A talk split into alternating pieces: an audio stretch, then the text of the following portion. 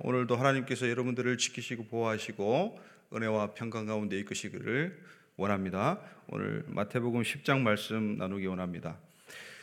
성경을 어떤 관점으로 봐야 될까요? 성경을 보는 관점은 많이 있습니다. 그 중에 최고는 단연코 하나님의 왕국, 하나님의 나라와 그 왕국을 다스리시는 왕이신 주 예수 그리스도. 할렐루야. 아, 이두 가지 관점이 곧 이제 하나의 관점으로 또 볼 수 있는데요. 이 관점이 뭐 학자들이나 모든 보편적인 신자들의 어, 공통적으로 어, 말을 하는 어, 아주 절대적인 관점이라고 볼 수 있습니다. 자, 이 관점으로 봤을 때 마태복음을 보면 마태복음 1장은 왕의 족보를 이야기하고 있어요. 마태복음 2장은 왕의 출생을 이야기하고 있어요. 어, 마태복음 3장은 왕의 세례를 왕의 대관식이죠. 이제 왕으로 세우는 책봉식이죠. 어, 그것을 다루고 있고 마태복음 4장은 어, 왕의 자격을 시험하는? 광야 시험장이죠. 그리고 왕이 드디어 이제 7일을 시작하는 공생애를 시작하는 그 모습이 사장에 담겨져 있습니다. 5장부터 7장까지는 우리가 또 잘 알듯이 산상수훈, 산상보훈이죠. 아주 주옥 같은 금싸라기 같은 말씀들이 5장부터 7장까지 이어지는데 그것은 하나님의 왕국의 헌법을 이야기하고 있는 것이죠. 어, 그리고 7장 7장까지가 그렇고 8장과 9장은 이제 왕의 표적에 대해서 왕이 예, 어떤 능력을 가지고 어떤 일을 행하는지에 대해서 어, 이야기하고 있는 것입니다. 오늘 10장에서는 왕이 작은 왕들을 파송하는 이야기예요. 작은 왕들은 누굽니까? 제자들입니다. 제자들이 작은 왕들이에요. 저와 여러분들이 아, 다 하나님 나라의 왕자들이고 공주들입니다. 할렐루야. 네. 그 유년부에서 찬양하는 옛날에 찬양하는 찬양 아시죠? 네. 그 찬양이 그냥 나오는 게 아니죠. 아, 그런데 질문이 있습니다. 왜 예수님은 제자들을 굳이 12명을 따로 뽑아서 보내셨을까요? 예수님께서 어, 많은 고을을 다니시고 또 어떤 사람은 제자로 받아들이시고 어떤 사람은 또 제자를 원해도 간절히 따라와도 예수님께서 또 거부하시는 그런 어, 모습들이 복음서에 많이 나오고 있죠. 어, 갈릴리에서 예수님을 따르는 무리가 예루살렘까지 어, 예수님의 소식을 듣고 따라왔습니다. 사도행전을 보면 120문도가 나오죠. 적어도 120명이 어, 예수님의 십자가 사건 이후에도 그렇게 모여서 기도했던 제자들의 그룹이라면 여러분 예수님이 돌아가시기 전에 한창 왕성하게 사역을 하실 때는 얼마나 많은 제자들이 있었겠습니까? 예수님의 열두 제자만 제자가 아니에요.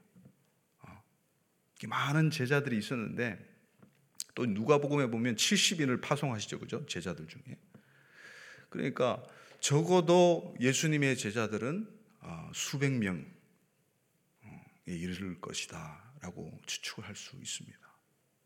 바울의 스승이었던 가말리엘 성경에도 나오는 그 가말리엘 가말리엘이 당시에 천 명이 넘었다고 해요 제자가 가말리엘이 그 당시 가장 뛰어난 랍비였는데 천 명이 넘었다고 해요. 그러니까 예수님도 굉장했겠죠, 그죠?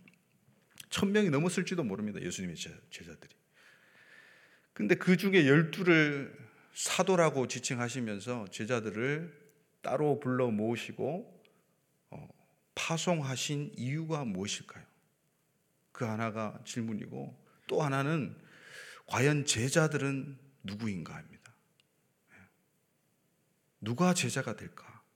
그 많은 사람들 중에 우리가 음, 이 10장의 1절에 어, 오기 전에 9장 하반부를 우리가 어, 보기를 원합니다.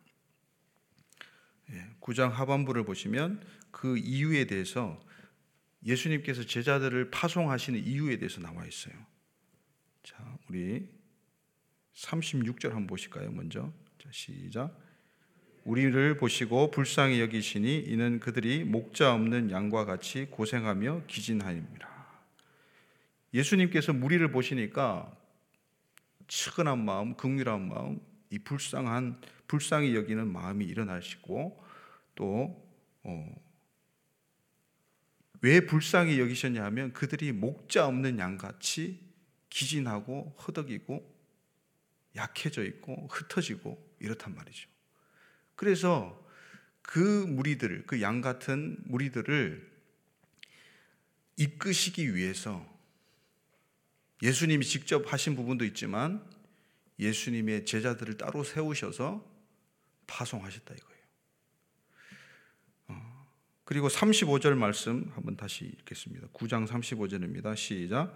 예수께서 모든 도시와 마을에 두루 다니사 그들의 회당에서 가르치시며 천국 복음을 전파하시며 모든 병과 모든 약한 것을 고치시니라. 아멘.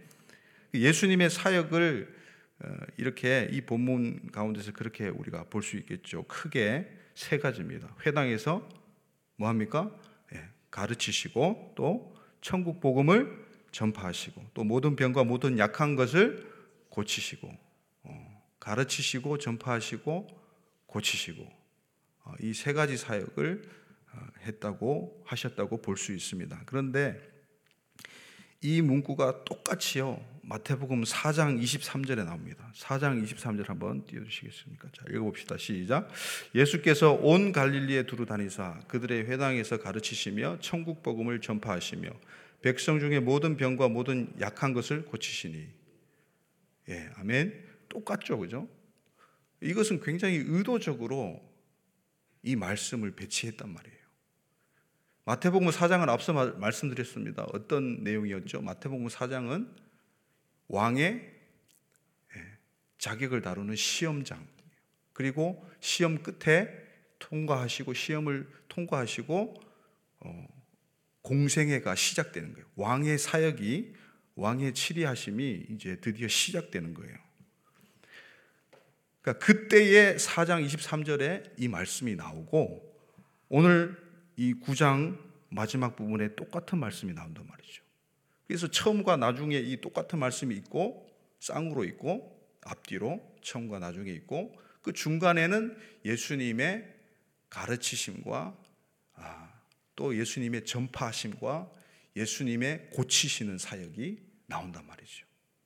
지난 우리 부목사님들 설교를 들으셔서 아시겠죠, 그죠? 그 내용들이 예, 다 까먹으셨어요. 그 내용들이 다 이 4장부터 9장까지 이렇게 예, 전방위적으로 배치되어 있습니다. 자, 이렇게 이것을 꼭 봐야 되는 이유가 뭐냐 하면 처음과 나중에 그렇게 예, 짝으로 나와 있고 어, 많은 내용들이 있는데 그 핵심 메시지는 중심에 있단 말이죠. 중심에. 그래서 그것을 보기 위해서라도 어, 이렇게 구조를 좀 파악하는 것이 굉장히 유익합니다. 그 중심에는 이제 음, 상상 수운이 있죠. 5장부터 7장까지. 그리고 그 산상 수운의 중심에는 뭐가 있느냐? 바로 주기도문이 있습니다. 주기도문. 주기도문이 어떻습니까? 나라가 임하시오며 하나님의 거룩하신 이름을 아버지의 이름을 부르, 고 난 뒤에 제일 먼저 구하는 게 무엇입니까? 첫 번째로 구하는 게 무엇입니까? 나라가 임하시오며 할렐루야. 네. 나라가 임하시오며 그리고 뜻이 하늘에서 이루어진 것 같이 땅에서도 이루어지리라. 이렇게 선포하고 있는 것이 주기도문이에요. 그래서 성경을 하나님 나라와 주 예수 그리스도로 봐야 된다는 것이죠. 예수님도 처음부터 복음을 선포하실 때 천국이 가까이 왔다 말씀하셨고 오늘 본문에도 제자들에게 너희는 가면서 선포해라 천국이 가까이 왔다라고 10장 7절에 그렇게 분부하고 계십니다. 마태복음을 전체적으로 봤을 때 28장까지 있는데 어, 그 중심은 뭐가 있을까요? 그 중심은 분량적으로도 중심입니다. 28장의 어, 중간을 나누면 뭐 13장, 14장 정도가 됩니다. 여러분 13장이 바로 마태복음에서 그렇게 집중적으로 한 장이 다루고 있는 하나님 나라의 비유를 말씀하고 있어요. 그러니까 마태복음의 제일 중앙에 있는 핵심 말씀도 하나님 나라라는 거예요. 하나님 나라. 그것을 예수님께서 막 고민하셔요. 어떻게 하면 하나님 나라를 너희들이 이해할까? 어떤 비유로 할까? 어떻게 설명해야 될까? 그렇게 예수님께서 고민하시면서 어, 비유로 풀어주시는 말씀들입니다.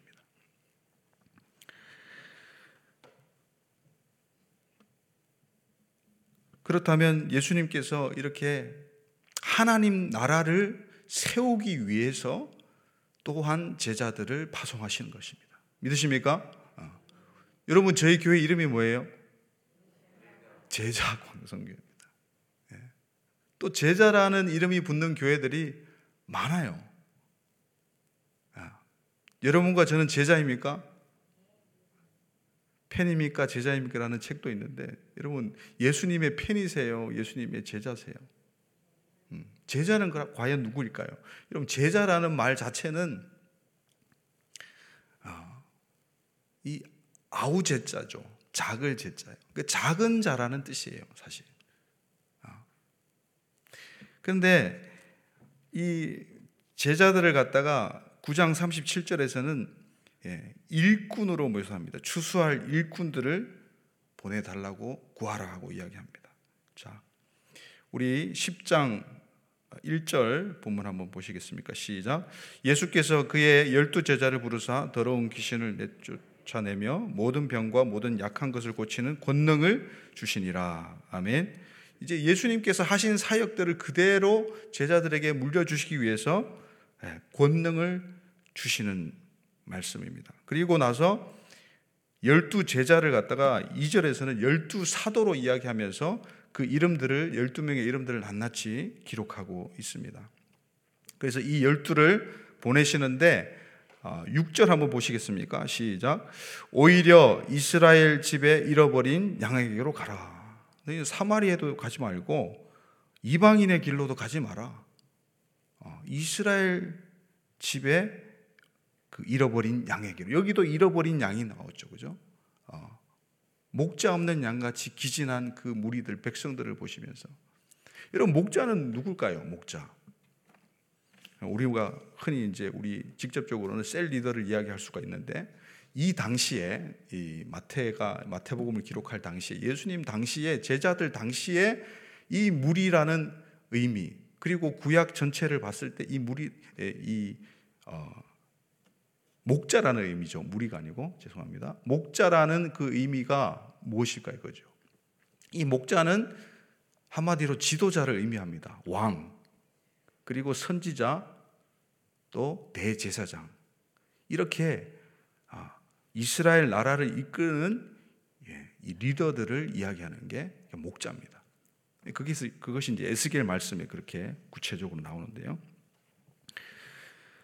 그래서 이 목자가 양을 이끄는 이 목가적인 이 그림들을 성경은 많이 이야기하고 있고 예수님도 그렇게 이야기하고 있으면서 그러니까 이 왕에게 왕에게 백성이 있잖아요. 그죠? 목자에게 양이 있잖아요. 이렇듯이 그 백성들을 왕에게 이끌기 위해서 하나님 나라의 왕국으로 이끌기 위해서 제자들을 파송하시는데 이스라엘의 잃어버린 양에게 먼저 가라고 이야기합니다. 이게 하나님 나라의 질서예요. 그래서 사도 바울도 똑같이 이야기하고 있어요. 어, 로마서 1장에도 어, 복음에 대해서 이야기하면서 먼저는 유대인에게요, 그리고 헬라인에게로다. 2장에도 9절 10절에 보면 어, 악을 악을 행하는 각 사람에게 예, 환란과 공고가 있을 것인데 먼저는 유대인에게요, 그리고 헬라인에게로. 그래서 유대인들이 먼저 핍박을 그렇게 받지 않습니까? 그리고 10절에는, 10절에는 선을 행하는 각 사람에게도 어, 영광과 존귀가 또 평, 평화가 평강이 따를 것인데 먼저는 유대인에게요, 나중은 그리고 헬라인에게로다 이렇게 기록하고 있어요. 그래서 이러, 이것은 이제 하나님께서 만드신 그런 룰이죠. 그래서 이스라엘 먼저 어, 어, 복음이 전해지고 그 다음이 이방인 이렇게 되는 것입니다. 다시 이제 이방에서 이스라엘로 가는 그런 시대 가운데 지금 있습니다. 그렇다면 제자는 누구일까요? 어, 제자는 누구일까요? 제자를 왜 파송하는지에 대해서는 이제 우리가 어, 다루었고요. 제자는 누구일까요? 제자가 열두 제자 그 이름들이 나와 있는데 이 사람들이 예, 누구이기에 제자가 되었을까요? 이 마태복음 10장에서 이야기하는 제자는 그렇습니다. 20절 한번 보시겠습니까? 20절. 시작. 말하는 이는 너희가 아니라 너희 속에서 말씀하시는 이 곧 너희 아버지의 성령이시니라. 아멘. 예. 성령으로 말하는 자가 예수님의 제자입니다. 할렐루야. 예.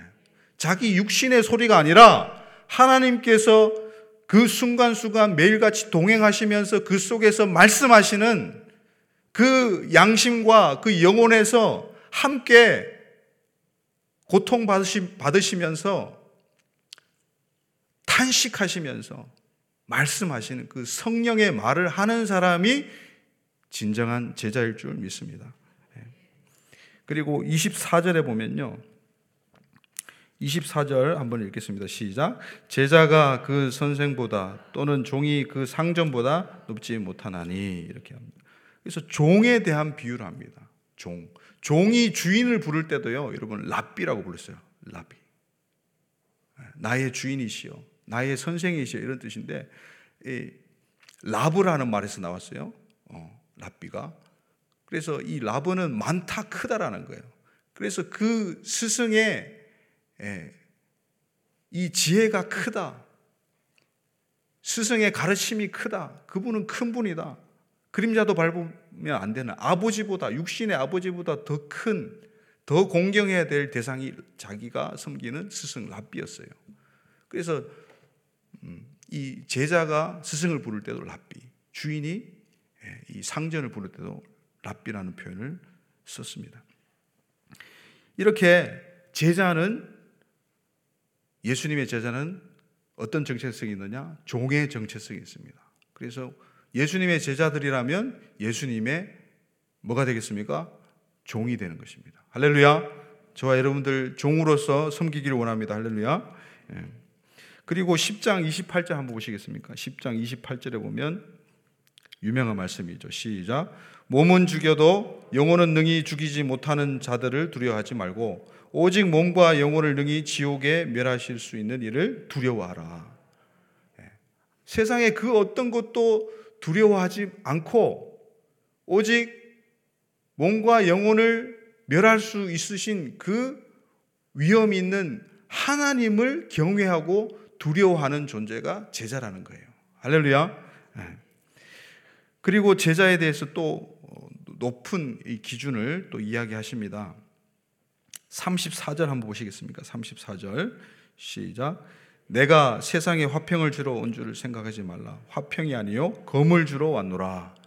아, 이 말씀 들으면 참 오해하기가 쉽습니다. 그래서 중세에는 오해를 많이 했습니다. 그래서 검을 들고 실제로 이 문자 그대로 검을 들고 막 진격 앞으로 해가지고 십자군 전쟁이 일어나지 않았겠습니까? 수많은 잔혹한 피해 역사가 아, 오랜 기간 동안 있었죠. 이 말은 무엇입니까? 자, 이 말을 우리가 앞서 이제 나중에 말씀드릴 텐데 계속해서 이 세상의 화평을 이야기하시면서 35절에 35절에 한번 읽겠습니다. 35절 시작. 내가 온 것은 사람이 그 아버지와 딸이 어머니와 며느리가 시어머니와 불화하게 하려 함이니. 이것도 참 오해의 소지가 많습니다. 어, 불화하는 것이 당연하다. 싸워라. 식구들이 집안 이 식구들이 원순이라 그러면 집안 식구들과 원수 맺고 싸우라는 말씀이에요? 그게 아닌 거예요. 어, 그게 아니고 어떤 말씀이에요? 세상과 불화하는 자, 세상과 화평하지 않고 불화하는 자는 세상을 거슬러서 싸우는 자예요.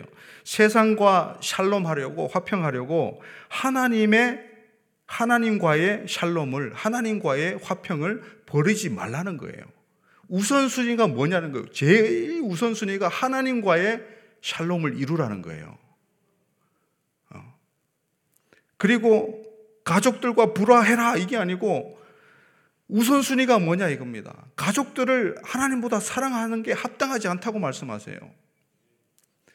가족 사랑하는 것보다 더 하나님을 사랑해라. 하나님과의 샬롬을 버리지 말라. 이 말이에요.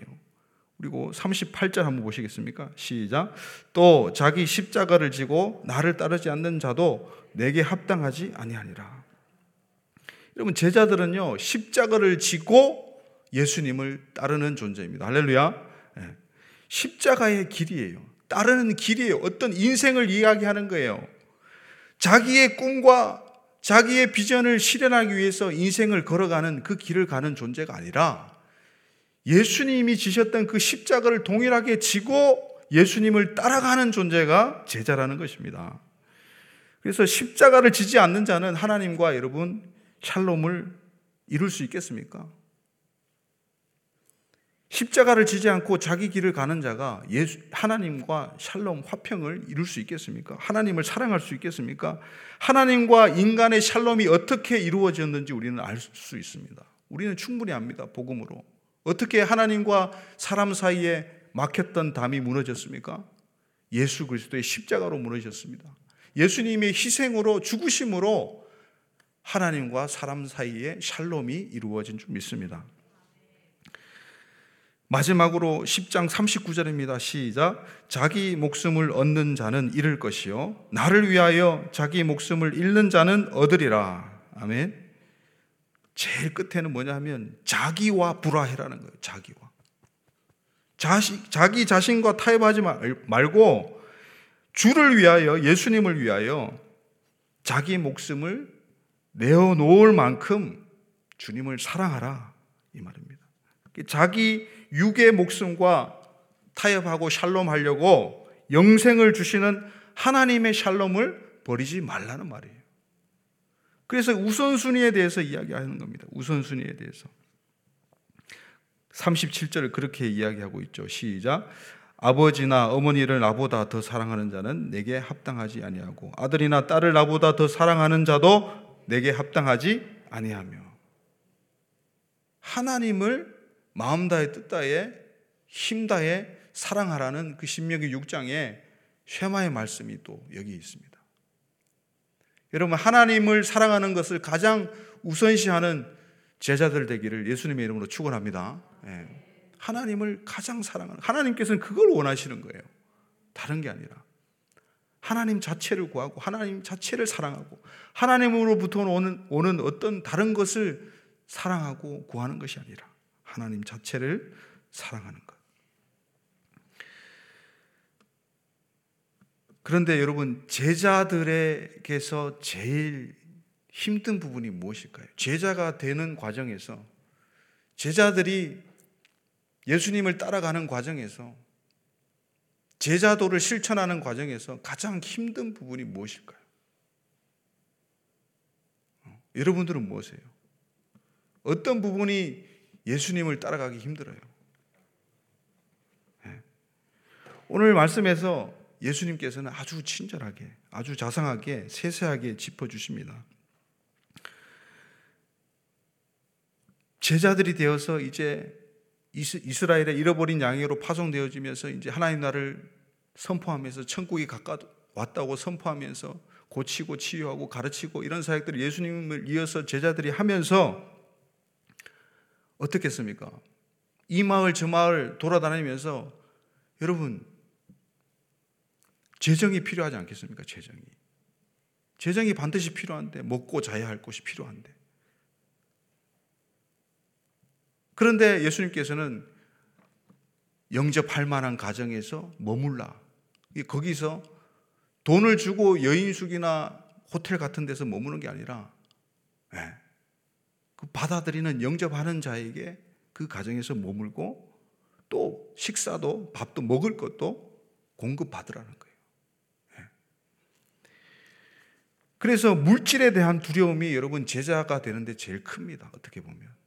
물질에 대한 두려움을 어, 예수님께서는 다 아시고 그렇게 당부하고 계십니다. 8절에 보면 거저 받았으니 거저 주라.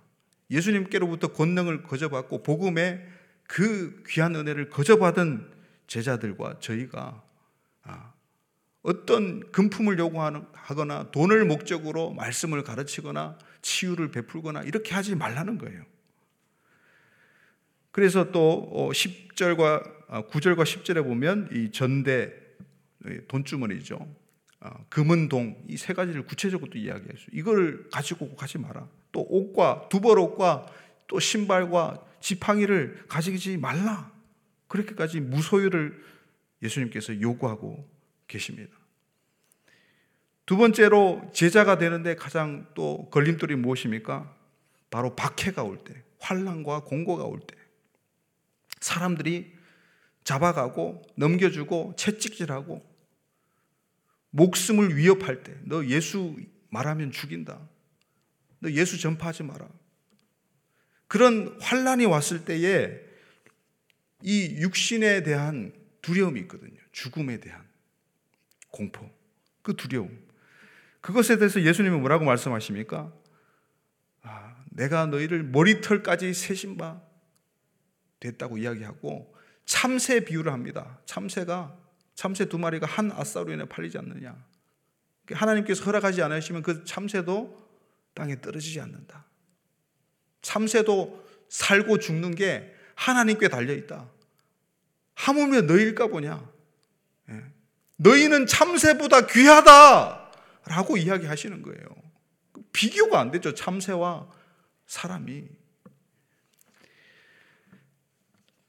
그래서 이 몸의 죽음에 대한, 육신의 죽음에 대한 이런 두려움을 예수님께서는 이미 아시고 이 두려움을 갖지 말고 오직 몸과 영혼을 멸할 수 있는 그분 하나님을 두려워하라고 이야기하십니다. 마지막으로 이 제자는 누구입니까? 이 제자는 나로 말미암는 존재가 아니라 바로 예수 그리스도로 말미암는 존재인 줄 믿습니다. 그 말씀이 18절에 나와요. 18절. 18절과 22절에 나옵니다. 18절 먼저 보겠습니다. 시작. 또 너희가 나로 말미암아 총독들과 임금들 앞에 끌려가리니 이는 그들과 이방인들에게 증거가 되게 하려 하심이라. 아멘. 이 증거라는 말은 증인이란 말하고 같아요. 그래서 제자들은요 증인입니다. 예수님을 증거하는 증인입니다. 할렐루야. 어. 모든 것이 예수님께로부터 나오고 예수님으로 말미암는 삶을 사는 것이 바로 제자들인 줄 믿습니다. 그래서 어, 우리 또 22절을 또 볼 것인데요. 22절. 이 마태복음 24장의 종말에 대해서 이야기하시는 부분하고 똑같은 말씀이 나옵니다. 종말에 대해서 사람들이 너희를 넘겨주고 죽이리니 어, 너희가 내 이름 때문에 모든 민족에게 미움을 받으리라. 이 말씀하고 동일한 말씀이에요. 22절입니다. 시작. 또 너희가 내 이름으로 말미암아 모든 사람에게 미움을 받을 것이나 끝까지 견디는 자는 구원을 얻으리라. 아멘. 이렇게 말씀하고 계시고 마태복음 5장 11절에도 나로 말미암아 너희를 욕하고 박해하고 거짓으로 너희를 거슬러 모든 악한 말을 할 때 너희가 복이 있다. 팔복에 대해서 말씀하실 때도 나로 말미암아 너희가 박해받는 것. 그죠? 여기에 대해서 이야기하고 있습니다. 로마서 11장 36절 마지막으로 보겠습니다. 시작. 이는 만물이 주에게서 나오고 만물이 주에게서 나오고 주로 말미암고 주에게로 돌아갑니다. 그에게 영광이 세세에 있을지어다. 아멘. 만물이 주님께로부터 나왔습니다. 주님으로 말미암고 주님으로 돌아갑니다. 할렐루야. 예, 우리는 이 말씀을 잘 기억해야 됩니다. 우리 인생도 마찬가지예요. 우리 인생도 주님으로부터 나왔습니다. 할렐루야. 주님으로 말미암아 살아갑니다. 할렐루야. 그리고 주님께로 돌아가는 거예요. 이것이 우리의 인생입니다. 어차피 우리가 그걸 거부해도 거부하는 사람들도 모든 만물이 예수 그리스도로 말미암다는 그 사실은 정확한 팩트입니다. 실체입니다. 지혜가 있으시기를 축복합니다. 그러니 물질과 육신의 죽음에 대한 두려움을 이기고 오직 하나님만 두려워하면서 예수 그리스도로 말미암는 제자로 살아가시는 저와 여러분들 되시기를 예수님의 이름으로 축복합니다. 자, 기도하겠습니다. 하나님 아버지 참으로 감사합니다. 오늘 제자가 무엇인지에 대해서 살펴보았고 예수님께서 왜 제자를 파송하는지에 대해서도 생각해 보았습니다. 하나님, 우리는 예수님을 온전하게 따르는 제자이기를 원합니다.